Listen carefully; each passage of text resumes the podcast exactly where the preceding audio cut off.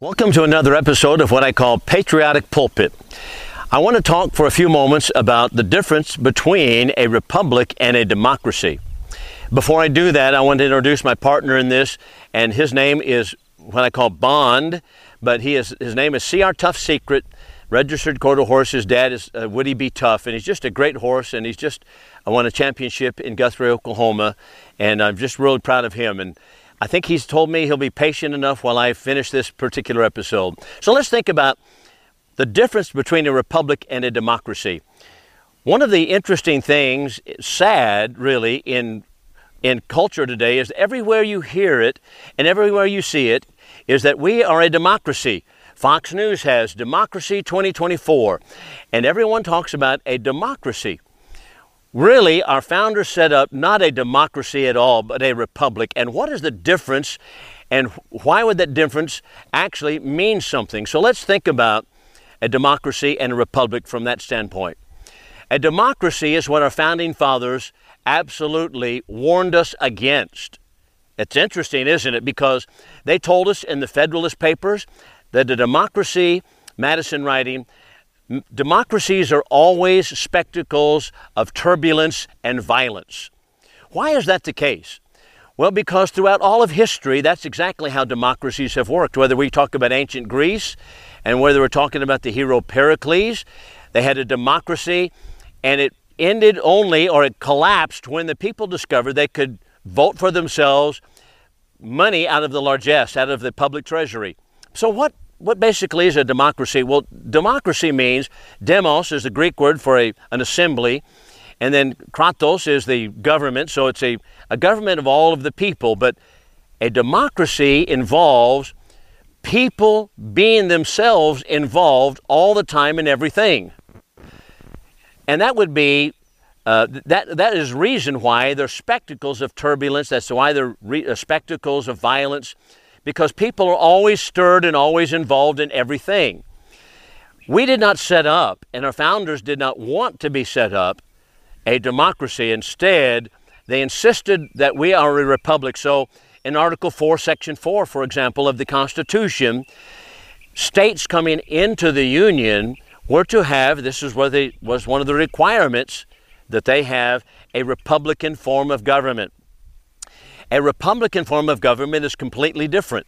A Republican form of government is, is simply that, that people participate, but only by means of their representatives.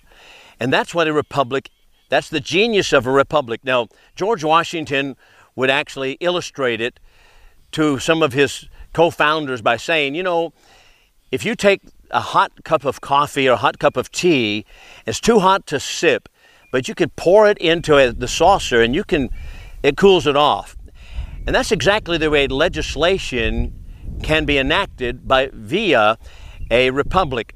A republic is that people actually participate by means of their representatives. So in the state of Texas where we live, you can see it's hot and dry here right now. It's only in the morning, but it's already almost 100 degrees. But in the state of Texas, our representatives elected every two years and so they come up for election because we're to be watching the representatives that they actually they actually perform the will of the people.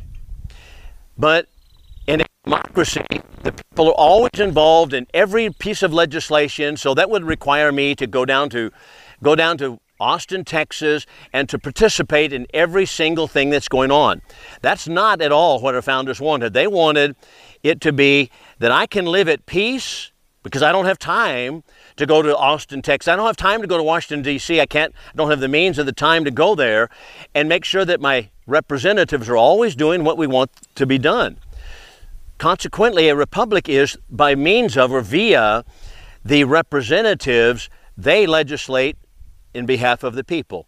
And the founders set up a system where we have horizontal separation of powers, that is, the different branches of government vertical separation of powers.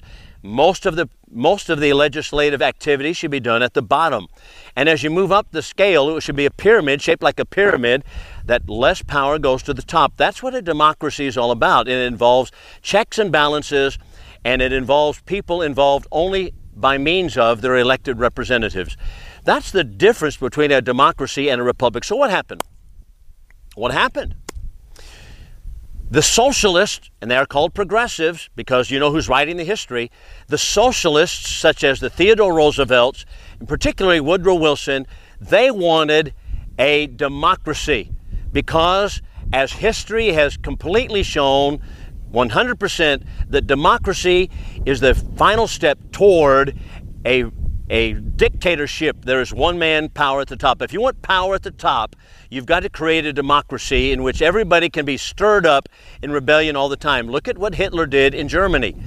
So Woodrow Wilson engineered or helped engineer several pieces of legislation, several pieces of legislation that helped create a democracy and move us out of a republic.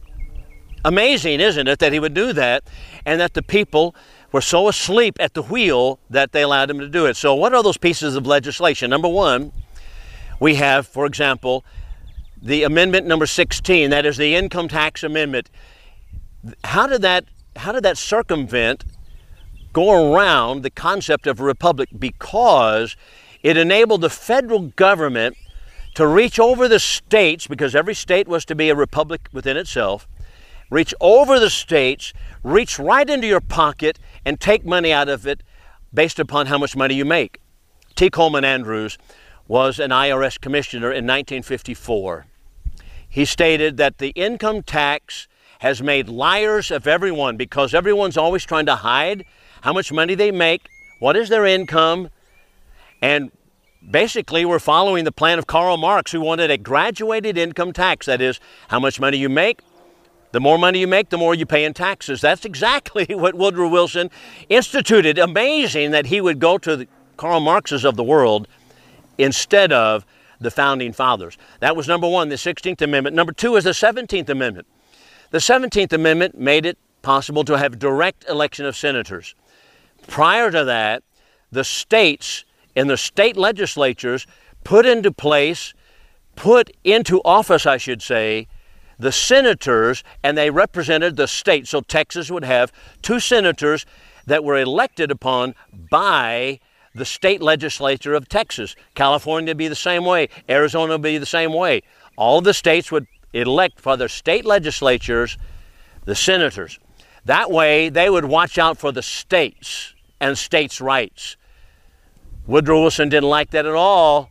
He wanted to overstep that. We wanted to create a democracy which we have more turbulence and more discussion in the sense of driving us in a different direction.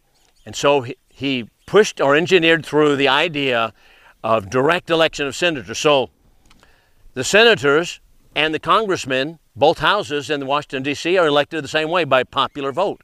That, that overstepped all of that.